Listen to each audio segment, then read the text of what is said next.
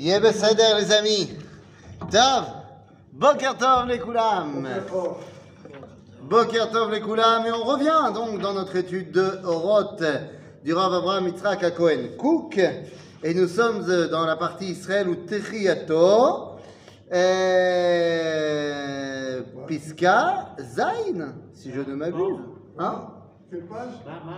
Piska Zain, c'est-à-dire pa- paragraphe 7 et c'est la page Kaf Gimel en bas de la page. Kaf Gimel. Kaf Gimel en bas de la page. Ok? Keshem. Ok? Ouais, c'est bon? Keshem Shemakirim. Pardon? Shemakirim, exactement. Keshem Shemakirim. Tnaim Aklimim. מסוגלים לבעלי חיים או לצמחים שונים, ויותר מזה תנאים מובדלים לסוגים, הים, היבשה, העפיפה באוויר וההליכה, ומי, ומי, סליחה, ומי שמסוגל לאחד מהם אם יחליף את תפקידו במה שמוזר לו, את נפשו הוא חובל.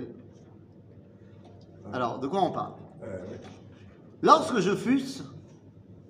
arrivé en Israël, il y a de cela un petit peu plus de 18 ans, Ah, ah, c'est pas, loin.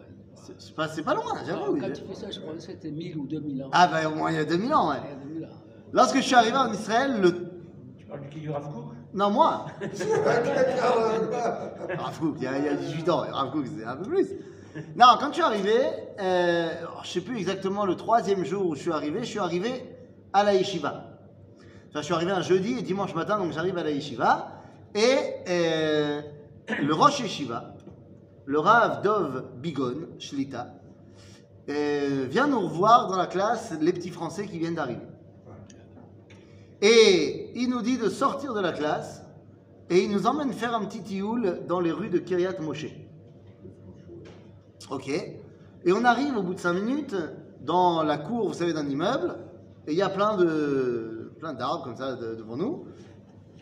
Et il nous amène, alors je me rappelle plus du nom de la rue, à chaque fois j'essaye de retrouver, mais je me rappelle plus où c'est. Il nous amène, il y a un cactus là-bas. Et il nous explique, vous savez, ce cactus-là, il s'appelle, alors il m'a donné le nom, euh, il nous avait donné le nom euh, scientifique. Non, non, non, c'était un cactus, euh, un cactus euh, mexicain, Cactisouk, je sais pas quoi. Et il me dit, vous savez, si vous, vous allez regarder sur l'internet, eh bien vous verrez que ce cactus, normalement, il doit atteindre la taille de au moins 2 mètres de haut et avec plein, plein, plein de, de, de largeur. Et là, vous voyez, il fait 70 cm et il est tout petit rikiki. Il dit la main. Il dit parce que ça, c'est un cactus mexicain. Quand il est dans la terre du Mexique, eh ben, il arrive à donner le meilleur de lui-même. Et il est, eh ben, il fait 2 mètres de haut, il est large, il est grand, il est beau. Mais là, il est à Jérusalem. C'est pas sa place. Et ben, de la même façon, vous, Am Israël, qui avez grandi en France, en France, c'est bien, tu, tu survis. Mais ta place, là où tu peux donner le meilleur de toi-même, c'est ici. Eh bien, nous dit le Rav Kook la chose suivante. De la même façon que nous connaissons dans le monde physique, il y a des conditions euh, météorologiques, des conditions climatiques, voilà, qui permettent à certains animaux de vivre mieux à certains endroits et à certaines plantes de mieux se développer à certains endroits. Tu prends un ours polaire, tu le mets aux eaux de Jérusalem, il va pas bien. Oui. Je connais euh, quelqu'un qui qui habite à Strasbourg, il a amené un, un plan de, de la Mirabelle. Vous savez, la Mirabelle, le petit lait, Non. tout petit. Il l'a planté, il lui a donné des grosses euh, prunes. À la place de petites Mirabelle, il a donné. Quelle chance. Était Ah non, non, mais oui, mais il préfère. Parce que la Mirabelle, ça vient de Metz, ça vient pas de Ouais, Strasbourg. c'est ça, ouais, c'est vrai. c'est- C'est dans l'Est, dans Mais, non, mais je te dis. Mais, mais à Strasbourg, on fait de la poire, on fait pas de la Mirabelle. La Mirabelle, c'est de chez Non, nous. non. Non, non, monsieur, la Mirabelle, c'est de Lorraine. Oui, mais enfin. Oui, monsieur. Ah, ouais, mais- Moi, j'ai grandi à Metz, il y avait tous les ans la fête de la Mirabelle. Et on a élisé la reine de la Mirabelle. Mais, mais nous aussi, on a quand même l'alcool de la Mirabelle. Non, c'est chez nous. Eh ben alors, ça, ça vient de ça, on pas T'as vu est T'as vu ce qui se passe là Il y a deux juifs qui habitent à Jérusalem qui se disputent pour dire c'est Ce quoi chez nous. Est-ce que c'est Strasbourg ou est-ce que c'est Metz T'as vu un peu l'influence de la galoute Incroyable. C'est incroyable. Il y a le pruneau d'argent aussi. Il y a le pruneau d'Agen, bien sûr. On va, on- il y a- c'est bon, euh, la moutarde de Dijon aussi, euh, on y Il y, en va a, il y en a un qui va venir qui va te dire des citrons de. De, De où trucs là. De, comment ça s'appelle Je sais pas, moi. Ouais, des Monaco. Menton, Et les Juifs de. Jérusalem. C'est-à-dire les Juifs de Jérusalem. Donc, nous dit de la même façon qu'il y a des conditions climatiques qui sont propices au développement de telles telles telles espèces, et que si jamais tu vas t'implanter dans un endroit qui n'est, tu vas mettre une plante, comme j'ai donné l'exemple du cactus, à un endroit qui n'est pas propice pour lui, ou tu amènes un animal à un endroit qui n'est pas propice pour lui, pour lui, et nafsho ou chovel. C'est-à-dire qu'il il se met en danger, pas il se met en danger, mais euh, il, il détruit, il détériore son âme. Il se détériore. C'est c'est pas son endroit. Il n'est pas dans son. Son Voilà. dit le Rav Kook, Achilufim aruchanim.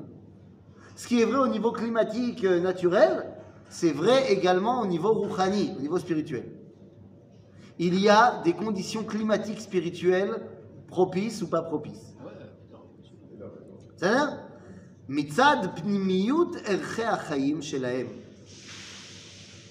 Donc le rouhani, il va dépendre aussi de là où tu es. C'est-à-dire que on ne comprend pas la Torah de la même façon si on est Po, c'est-à-dire à l'endroit où la Torah a demandé que tu sois, ou si tu es Sham. Et c'est pas seulement une, question de capacité intellectuelle du bonhomme. Parce que pour le même mec, c'est l'environnement, mais pas seulement physique, c'est également spirituel. C'est le même homme. Ils sont en train de, de remplir une piscine ou quoi Ah, c'est bon ton, euh, C'est fait. Donc, Bekitsour, il ne s'agit pas seulement de la qualité intellectuelle du bonhomme. Parce que le même mec, s'il est là-bas ou ici, il développera pas du tout les mêmes compréhensions. On retrouve ça à Bechuvot Achatam Sofer. Chuvot Achatam Sofer, il y a un Chacham de Eretz Israël qui a envoyé une lettre au Khatam Sofer, une question euh, de Halakha. Alors, Khatam Sofer, il habite en Europe centrale, rien à voir avec Israël. Hein? Pose la question à ton rabbin local. Non, alors non, parce que Khatam Sofer, il s'était imposé comme étant un, un- un taulier. Donc on lui envoie la question et il répond. Et il fait un PS, pas un parti socialiste, un post-scriptum. Et il dit, écoute, ce que je t'ai répondu là, l'obarour likolka. C'est, je t'ai répondu un truc, mais je suis pas, je suis pas serein de ma réponse. Aval ani batouach, c'est comme ça qu'il écrit, je suis certain que lorsque mes mots atteindront l'ère d'Eretz Israël, les choses s'éclairciront. Ah, c'est l'opachut. Hein? Et. Rabbi Nachman de Breslav arrive en Israël très peu de temps. Et ensuite, il revient en Ukraine. Il dira que toute la Torah qu'il a étudiée avant n'a rien à voir avec la Torah de quelques temps, quelques semaines, qu'il a réussi à intégrer en Eretz Israël. Donc c'est pas la même chose. En malasot. Bechol sefira ruchanit. Yesh tzivione chaim meyuchadim. Dans chaque dimension spirituelle, il y a des couleurs particulières. כל זמן שהדברים באים רק למגע של הכרת, של הכרה, רק למגע של הכרה, סליחה, אין הדבר חודר כל כך עד עומק החיים. Lorsque tu ne fais que gratter la surface des choses, ça ne rentre pas. Voilà, si- Ouais. Si c'est du plastique, ça passe pas. Non, c'est- vous comprenez que tout ce qu'il dit, c'est tellement vrai dans, dans la vie de tous les jours, mais il te dit, dans la Torah, c'est comme ça que ça marche aussi. En mal à la saute. Donc, אין הדבר חודר כל כך עד עומק החיים. אמנם, כיוון שבאו לידי הרגשה, כבר החיים מתרשמים בו ביותר. Il suffit pas seulement de gratter, mais une fois que dès que tu es rentré dans la hargasha, que tu ressens les choses, alors ça commence à s'imprimer. Lama, Bechutz la tfila, elle dure 4 heures, le Shabbat matin? Parce qu'il y a dimanche pour se reposer. Le dimanche pour se reposer. C'est-à-dire, qu'est-ce qu'ils font les gens? C'est fantastique. Moi, j'étais Shabbat, pas ce Shabbat, Shabbat d'avant, j'étais à Paris. Et j'étais. euh, c'était fantastique. La fila interminable le matin. Interminable. Bon, j'étais chez les Sfaradim. Les constats. Non, mais, mais tu peux aller chez les Sfaradim ici, c'est pas- c'est plus long que chez les Ashkenazim. Non, c'est social, il y a une dimension sociale. Alors, il y a une dimension sociale, et, mais attention, il y a une dimension sociale, mais je te parle pas, pas seulement du kidouche et du chiour après et du machin. Je parle même de la tfila, où il n'y a pas de dimension sociale, parce que c'est le genre de synagogue là où j'étais où. Chut, chut. Tout le monde chante, il chante. Alors, ça chante, mais des fois, c'est c'est pas chouette long. Mais ici, en Et tu sais Israël, même pas pourquoi c'est long. C'est les- ça, ça- ça prend longtemps. Ça prend longtemps. Les mêmes Sfaradim, ils arrivent à Emouna, ils, ils- ils coupent de, de- de- un tiers de la tfila en termes de longueur. Combien de temps ça dure ici la tfila? Deux heures Deux heures et demie Trois heures. Là-bas. La Hamida, elle est plus longue. Non, au niveau du texte. Ah, du temps Je sais pas si c'est tellement la Hamida, Dafka. Je a des Imra, et je reviens là-dessus, et je reviens sur ça. Mais, si tu veux, il y a- eux, ils ne le sentent pas. Et rajoute à ça après le guidouche, le chiour du rave, le machin. T'es parti de chez toi à 7h30, t'es rentré, il est 1h. Mais qu'est-ce qu'on fait ici C'est ce qu'on fait ici. On arrive ici à 8 h du matin, on démarre la prière à Ouais. 8 h, on sort à 11h30. On sort à avec, 11h30. le, avec le chiour du rave, avec le- l'apéritif, avec un tas de trucs. On sort, il est presque. Bah, T'as déjà enlevé, t'as déjà presque. enlevé presque une heure et demie par rapport à là-bas. Ce que je veux dire, c'est que Shama, le Haaretz, la synagogue, c'est un petit peu la terre d'Israël. C'est ce qui te rattache à la vie de la Torah. de-. Donc, donc tu es content d'être là-bas. Et en plus, on discute aussi beaucoup, bien sûr. C'est qu'on est content, on se retrouve à la maison. Quand tu sors de la synagogue, tu es obligé de mettre la kippa dans la poche, tu es obligé de rentrer chez toi, et, et tu, tu traverses un monde qui n'est pas le tien jusqu'à ce que tu arrives à la maison, tu es sur la mezouza et tu te dis, ça y est, je suis chez moi. Eh bien, Zénachon, mais Bechutz Haaretz, c'est comme ça. En Eretz Israël, même quand tu es dehors de la synagogue, tu es à la maison. Il y a une dimension de Argashat Achaim, de ressenti, qui n'est pas seulement dans les endroits fermés de la synagogue ou du Beth Midrash. Et donc, nous dit le Rav Kook ici la chose suivante Uksheba ad lide emuna vedvekut az achaim mutba'im bematba'atam ameyuchada והם, הם, נאות- ואם הם, סליחה, נאותים לאותו המקצוע, אז הם מתברכים ומתעדרים. Lorsque tu es plein de Emouna, même lorsque tu vas faire des choses de la vie quotidienne, tu te remplis d'Akadosh Baruch Hu. C'est beaucoup un état d'esprit. ça. Mais bien sûr, c'est un état d'esprit. C'est, je vais vous dire, je parle pas d'antisémitisme ou pas d'antisémitisme. Le fait que c'est un, c'est un état d'esprit. Le fait que quand on sort de la synagogue ou on sort du Beth Midrash, fut un temps, et aujourd'hui encore, mais peut-être pour d'autres raisons, on enlève la calotte. Il y a eu une époque où on enlevait la calotte, mais pas pour des raisons d'antisémitisme. Parce qu'on sentait que le judaïsme, il était dans la synagogue. Quand on sortait de la synagogue, il fallait être euh, un goy. Il fallait passer pour un Français ou ailleurs. Le fait que tu changes pas de couvre-chef en Israël quand tu rentres dans la Sina ou quand tu sors de la Sina, Ah, c'est un état d'esprit. C'est pas qu'une question Les d'antisémitisme. conditions, elles sont, elles sont différentes. C'est pas qu'une question d'antisémitisme. C'est une question de je suis autant Israël dehors que dedans. Et je tiens ici à apporter un, un jugement extrêmement critique. Voilà, je ne sais pas si, si vous allez m'entendre ou si vous n'allez pas m'entendre, je ne sais pas à quel point mes paroles vont avoir un retentissement ou pas, mais je voudrais porter un jugement extrêmement critique, et pas pour le contenu de leur, euh, de leur travail, qui peut être très bien, mais sur une prise de position idéologique qui me dérange énormément.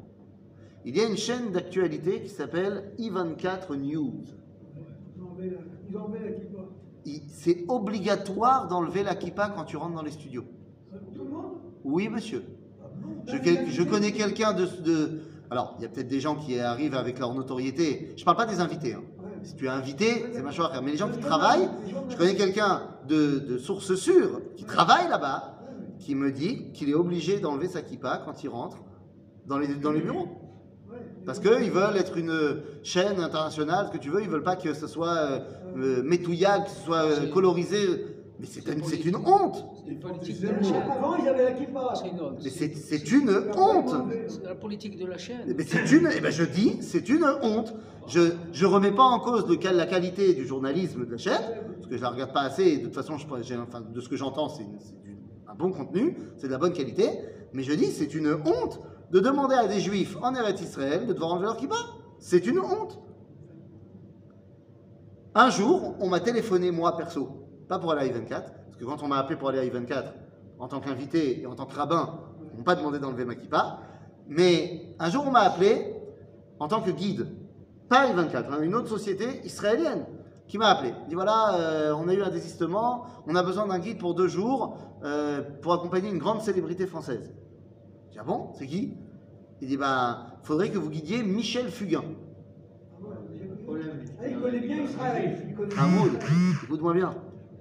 Je lui dis, ah bon, bah, ok, euh, c'est quand, euh, quelle date, qu'est-ce qu'il faut que je fasse? On dit, voilà, c'est telle date, euh, faudra être euh, une demi-journée comme ça dans la vieille ville, mais il n'y aura pas beaucoup de, guidage parce qu'il y a plein de choses qu'il doit faire. C'est une émission qui sera retransmise sur France 2, euh, machin, et puis il y aura un moment à Masada aussi. Je dis, bon, bah pourquoi pas, faut voir. Bon, avant même que je pose la question de combien c'est rémunéré et qu'ils me disent que c'est pas rémunéré, bah non, tu comprends, euh, tu vas, attends, euh, tu vas avoir de la pub euh, sur France 2, Michel Fugain. Mais c'est pas arrivé jusque-là. Parce qu'ils m'ont dit, on a fait un petit peu notre enquête, on a vu des vidéos de vous, machin. euh, vous avez la kippa, et est-ce que ça vous dérangerait de l'enlever? Oui. J'ai dit, mais pourquoi? J'ai dit, mais pourquoi? Il dit, bah, parce que vous comprenez, euh, Michel Fugain, il n'a pas envie, euh, parce que ça va être vu par des millions de gens et tout ça, et il n'a pas envie que ce soit connotation politique, religieuse, machin. J'ai dit, ah, euh, alors vous savez, j'ai aussi des fils euh, qui se baladent le long du pantalon, tzitzit. Alors peut-être vaudrait mieux que je les rentre. Alors il me dit, ah oui, oui, effectivement, ce serait une bonne idée. J'ai dit, et vous savez, j'ai aussi des péotes euh, sur le- les côtés des oreilles, donc peut-être il faudrait que j'aille chez le coiffeur avant. Et là, ils répondent plus. Et, il dit, et vous savez, j'ai une barbe aussi, il faut que je me rase avant de venir et, là, ils me disent, euh, vous plaisantez? Je lui dis, non. C'est vous qui vous. Plaisantez C'est honteux ce que vous me demandez. Vous me demandez de me cacher, de cacher mon judaïsme. Mais allez vous faire voir. Mais hors de question que j'aille faire ça. Je ne vais pas me vendre mon identité Pour, pour- pour Michel Fugain, à cavode. En plus, il ne s'est pas payé. Bon, en plus, ça, je le savais pas. Ça, ça, ça, après parce que le, mec qui l'a fait, je le connais, c'est un copain à moi. Il m'a dit que finalement il n'était pas payé. Mais lui, il est, lui, il n'a pas été euh, embêté parce que tout son guidage, il le fait avec une casquette. Ah. C'est-à-dire qu'il pleuve, qu'il vente, machin, il a sa casquette, I love Jérusalem, donc comme ça, c'est sa marque de fabrique, donc comme ça, lui, ça lui a pas posé de problème, tout va bien. Mais je dis, mais c'est une honte, vous êtes des Israéliens, des Juifs, et vous me demandez, ça va pas ou quoi?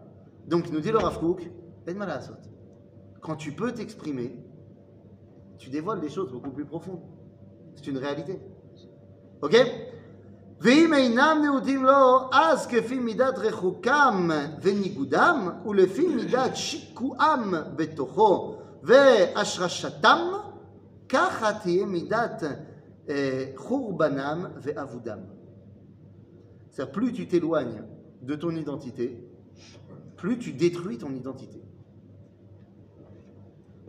Voilà. Plus tu- t'éloignes de qui tu es, Ah, plus en fait tu es en train de détruire qui tu es. Tu t'éloignes aussi de, de ta religion. C'est- tellement vrai. On, on ressent les choses. C'est tellement ça, quoi.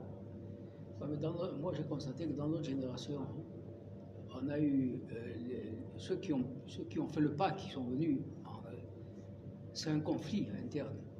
Pourquoi? Parce qu'on a vécu, moi je prends mon exemple, j'ai vu 45 ans en France, avec une, une mentalité, avec un- tout, tout ce qu'il y a de. Et puis d'un coup, il faut tout changer, venir dans un truc, dans, un endroit. c'est Israël, c'est c'est idéal, c'est mais c'est un endroit que je connais pas. C'est un- une mentalité que je connais pas. C'est de- une façon de vivre que je connais pas, etc., etc. Donc ça a été un conflit pendant des années. Il a fallu m'adapter à ça. Que j'entends bien. et pas moi, tous ceux qui ont fait la guerre. Tu as tout à fait raison. Mais la question, elle n'est pas là. La question n'est pas de savoir est-ce que ça va être dur de s'adapter ou pas. Parce que oui, ça va être dur. Et plus tu vas passer du temps. Seulement ce qui m'a Cool. tenu, ce qui m'a tenu, c'est que j'ai dit, moi j'ai fait pas ça pour moi. Je fais ça pour la suite, Oh pour mes enfants, mes petits-enfants. Et c'est la question que je te pose. Parce que effectivement, c'est dur. Et plus tu as passé du temps en route la plus c'est dur de venir. Mais de tous tes amis qui sont restés là-bas, combien sont restés fidèles à leur identité? Ah, Et de ceux qui sont venus ici. Tu as des petits-enfants qui étudient la Torah et qui sont des tzadikim et tout ça. machin. Ouais, c'est- on- on pense à la suite. Eh bien sûr, bien sûr. בסדר, ברור. אה, זאתי התכונה העמוקה של ההשתמרות מאישה זרה במובן הרוחני. אשר דרכי שאול ביתה ורגליה יורדות מוות. Qu'est-ce que c'est?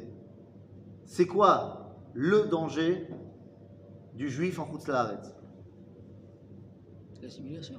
C'est-à-dire la Goya. Assimilation. La Goya La Goya, c'est pas chose La Goya L'école primaire, tout ça. c'est- La Goya, il te dit. Justement, sur, La Goya, c'est un col sur Ivenska, justement, il y a un invité comme ça, etc., qui a essayé d'expliquer que l'assimilation, c'était pire que la Shoah. On l'a mangé, le type, sur le... Mais ça, c'est parce qu'il y a des gens qui savent pas s'exprimer. Mais c'est pas une question de pire que la Shoah ou pas pire que la Shoah. La question, elle est que le danger, évidemment qu'il y a la, persécution des Juifs et l'extermination des Juifs, c'est un danger évident. Mais c'est un danger qui, heureusement, n'est pas du domaine du quotidien. C'est-à-dire que dans la vie de tous les jours, Baruch Hashem, il n'y a pas les goïms qui viennent et dès qu'ils voient un Juif, ils le tuent dans la rue. C'est pas ce qui se passe. Il y a eu des moments où il y a eu des conflits où on nous a massacrés. C'est malheureux et c'est terrible. Mais c'est Baruch Hashem pas euh, la situation de chaque juif euh, tous les jours en roule. Par contre, la situation de chaque juif tous les jours en roule, c'est de pouvoir rencontrer une Goya. J'étais à Paris il y a deux semaines, j'ai déjeuné avec mes très très bons amis d'enfance. Ok? Mais maman, c'est pour te dire, ça fait 18 ans que je suis parti, à chaque fois que je vais à Paris, on essaye de se voir, de se faire un petit resto. Euh, bon, évidemment, ça les dérange parce qu'il faut que ce soit un resto cachère à ce moment-là. Mais, vous savez, maintenant, deux de ses, de ses amis, il y en a un, Baruch Hashem, qui est relié à son identité, qui est marié avec une juive, qui a des enfants juifs, pas religieux, mais très imprégné d'identité, qui est d'ailleurs euh, un de mes followers euh, sur, sur mes cours et tout ça, machin. Il y en a un autre qui est marié avec une non-juive, avec des enfants avec des non-juifs. Il y en a un autre qui me dit Je sors avec une fille, elle s'appelle Sarah, mais elle n'est pas juive, mais elle étudie Manitou et Landréner. Je dis C'est peut-être elle qui va te faire faire alors. On ne sait pas. C'est Vous comprenez de quoi on parle? Nous dit ici le Rav Zoti atruna ha'amuka shel ha'ishtamrut me'aisha azara. כן? במובן הרוחני. אשר דרכי שאול ביתה, ורגליה יורדות מוות. וכמה גדולה היא מידת... Maintenant, c'est- c'est- vous comprenez que c'est pas, le Rav Kook te dit, c'est pas seulement le fait de se marier avec une Goya, c'est aussi au niveau rouhani, d'être influencé par la Goya rouhanite. C'est-à-dire, c'est qui le premier qui a eu ce conflit de la Goya Shlomo Amelech, alors. Non. Non. Hein Non, parce que Agar, c'était pas sa femme, c'était sa concubine euh, pour avoir des bébés. Il était marié avec Sarah. Et Sav, il a pris des Nashim Nochiot. Zenachon. Zenachon, tu as raison. Mais, mais, c'est quand même lui qui donne le ton. Et puis Esav, il est déjà un petit peu euh, Michout Latmouna, il est plus vraiment de chez nous. Yosef Shlomo Amelech, il a dit Shlomo parce que lui, il a pris une. Non, mais ça, Shlomo, c'est beaucoup plus tard. Moi, je te dis avant, Yosef. Yosef, il y a la Goya qui essaye, tant bien que mal, d'être avec lui. Il a résisté. Et chez le Potiphar. Et elle essaye, et elle essaye, et tous les jours, elle le chauffe à l'université, et à l'école, et elle le kiffe. Et, et franchement, Et il la trouve géniale. Elle est de bonne famille, elle est gentille, elle est sympa, elle s'intéresse. Et même pour moi, elle a acheté euh, des bougeoirs euh, pour allumer les bougies le vendredi soir. C'est fantastique. Et elle a les yeux bleus. Elle a les yeux bleus, elle est blonde, elle est gentille.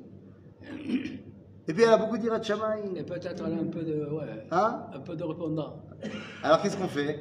Eh ben à un moment donné, Yosef au début il dit non, ça se fait pas. Mes parents ils ont passé la Shoah et tout, ils m'ont dit tu fais ce que tu veux, tu manges du cochon, mais tu ramènes pas une goya à la maison. Qu'est-ce que je vais faire?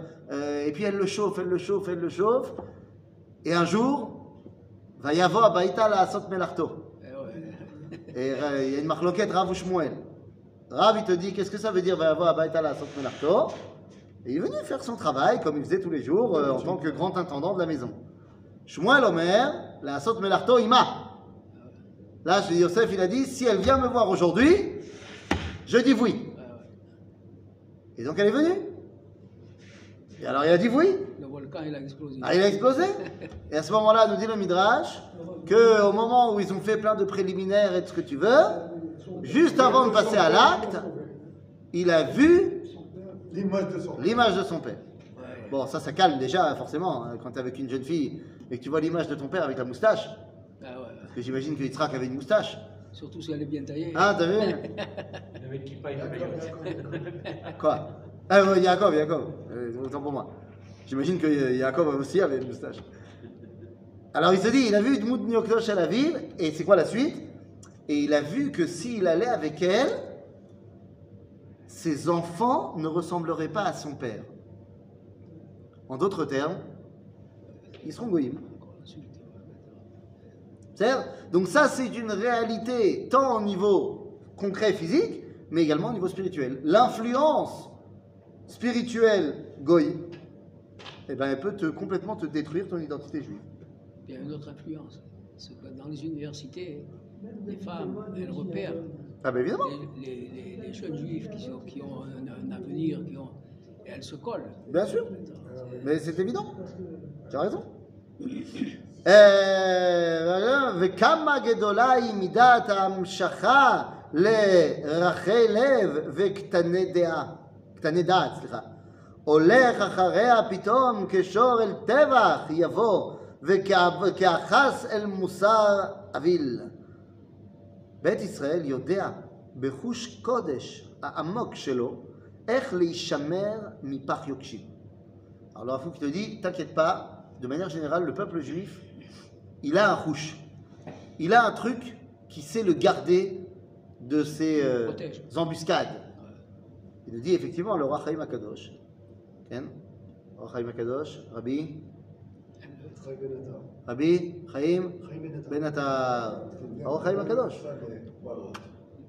qui est enterré, Non, j'ai dit qu'il vient de Salé, Maroc. oui, et qui est enterré, Au Maroc, non non, en Israël, En Israël. à Jérusalem, au Harazetim. Ah. Ah, Chaim Akadosh, ma. Donc le roi Chaim Akadosh, il dit c'est quoi le mérite du peuple juif pour avoir la Géoula? Ah, ouais, on a abandonné la Torah. C'est quoi le mérite du peuple juif? Ah, ça, c'est pas le mérite, ça, c'est, de son point de vue à lui. C'est quoi notre mérite à nous? Il dit bah, c'est pas shoot, notre mérite à nous, c'est qu'après 1500 ans d'exil, bon, c'est l'époque du roi Chaim, donc après 1500 ans d'exil, il y a encore des juifs. Ça aurait été le plus simple du monde et le plus normal du monde de s'assimiler. T'en as marre de la, de la persécution, t'en as marre de l'antisémitisme, bah, assimile-toi. Eh ben, marie-toi avec une Goya, tes enfants ils seront plus juifs et c'est terminé. Il n'y aura plus d'assimilation, enfin il n'y aura plus de persécution, d'antisémitisme, on est très bien. Il dit le fait que pendant 1500 ans on a été persécuté en tant que juif et on est toujours juif, pratiquant ou pas, c'est pas le débat. C'est un mérite énorme. Et il y a aucune Et génération. On se, on se trouve. Non, mais tous les Mais pays. non, mais si tu, tu te trouves par exemple au Maroc, en Algérie, en Tunisie, avec les Arabes, tu peux, tu peux garder. Mais tu te trouves à côté d'un de, de, de, de pays comme le, le- le Danemark et, et la Suède, et, la- et- et les trucs à ce moment-là, avec les, les blondes et les trucs, c'est pas possible. Mais pourquoi tu dis ça? Bah, bah, bah, Mais c'est pas vrai. qu'au Maroc, on a gardé ben, l'Algérie et tout ça. Excuse-moi, il n'y avait pas de juifs ailleurs dans le monde? Oui, mais là, la preuve, voilà, ce qui s'est passé en Allemagne avec les Juifs. Voilà, ils étaient les- sont arrivés au, au top du top. Slicha, slicha, slicha, deux secondes. D'abord, le Hora Chaim Akadosh, c'est avant l'émancipation en Allemagne. il te dit la chose suivante. C'est pas une question de blonde ou pas de blonde. Il te dit le plus simple du monde, même pour un juif qui habite en- au Maroc depuis 1000 ans. Ouais. D'abord, il n'était pas au Maroc depuis 1000 ans, mais disons, l'homme chané. Le plus simple du monde, c'était de se convertir à l'islam et de pouvoir se marier avec une goya. Alors là, l'arabe pour nous, c'est. Mais tu comprends ce que je suis en train de te dire? Il y a eu de la persécution partout. Euh, Ils ont obligé des juifs à se. Je suis d'accord. Je Mais suis d'accord, mais c'est ce que je te dis. Ça aurait été facile. Ça aurait été facile pour les juifs, qu'ils soient en terre musulmane ou en terre chrétienne, ça aurait été facile de se convertir. Non? Oh oui. Bon, donc ça, en- si tu te convertis, n'y a plus de problème. Tu peux te marier avec une bonne femme, très gentille, et il n'y aura plus de persécution, et il n'y aura plus d'antisémitisme, et tu seras bien. Sauf qu'un juif, il ne peut pas se convertir. Tu parles à l'akha, Oh, toi. Tu parles à l'akha. Moi, je te parle pas à l'akha. Je te parle réalité du terrain. C'est la Torah qui nous a gardés. Dans tous, les, dans tous les endroits où on était, que ce soit en Pologne, en Ukraine, ou en Afrique du Nord, ou ailleurs, ou au Yémen, en Mchané, on a été persécutés dans l'histoire, non? Bien sûr. Il y a eu de l'antisémitisme tout le temps. Mais ce qui est contemporain, c'est qu'il y a le double de personnes, double de 12 ou 13 ou 14 millions qui ont été assimilés depuis la Shoah. Mais ça, c'est un autre problème. Mais le peuple juif, il a survécu pendant l'exil. Et le, le HaKadosh te dit, c'est ça la grande folie. C'est qu'on a survécu pendant l'exil, alors le plus simple aurait été pour nous de disparaître, mais pas parce qu'on nous persécute, de dire on en a marre. Tu connais plus de druides gaulois? Ouais, mais le Shabbat, il a un goût particulier. Ndaya Je dis simplement que le Rav Kook t'enseigne. Je te dis, il y a un truc au sein du peuple juif qui fait qu'on sait se garder. Il y en a qui partent, mais de manière générale, Am Israël, il est resté. Et c'est pas normal. Le monde Il entier reconnaît que c'est un miracle. Actuellement en Amérique, il y a un pourcentage. Je suis d'accord, c'est pas bien. Mais au final, Am Israël, il a survécu à l'exil. Alors que dans tous les autres peuples qui sont partis en exil, ils se sont assimilés. Je dis simplement que, nous dit le Rav le peuple juif, il a un truc. Il a un truc qui sait le garder. Intérieur. D'accord? C'est le, conflit qui existait, qui, existait entre le Rav Kook, le Rav Raphaël Non, qui disait, pas du disait tout. finalement la terre n'est pas Mais ça n'a rien à voir. C'est pas de ça qu'il parle. Là, le Rav il te dit Am Israël, il sait ne pas s'assimiler. Mais Alors, ça suffit pas de ne pas s'assimiler. Il nous a dit qu'il faut retrouver notre identité, machin. Mais pas galoute. Quand on pouvait pas encore être en Israël. Il y a un truc qui fait que bah, on est resté juif.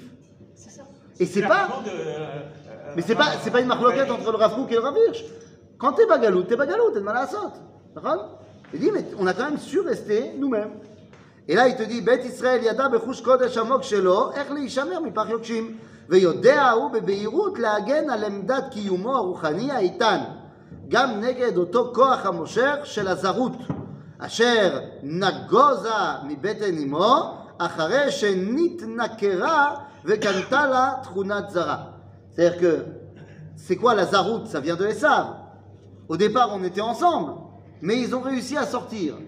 Et ils essayent de nous prendre avec eux.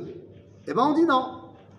ואת פרטי הזריות, איכות ההשתמרות ועומקי האבדון שבהם, וכל הליכות היחס עמהם, הוא סוקר. C'est-à-dire qu'on essaie, on fait toujours, euh, on, on met en place des barrières, des barrières de la cache-route, des barrières de- pour nous séparer des goïms. והם בספרותו בד- בדיני תורה והכרות. אמונה בדעת מבוססת ורוח אמיץ כראוי לעם עוז, לעם עז, סליחה, אשר עוז לו באלוהים סלע. Nous avons réussi, pendant toute la période de l'exil, à garder Erchéou notre identité, ce qui permet aujourd'hui à la résurrection nationale de se mettre en place. Chazak ou Baruch.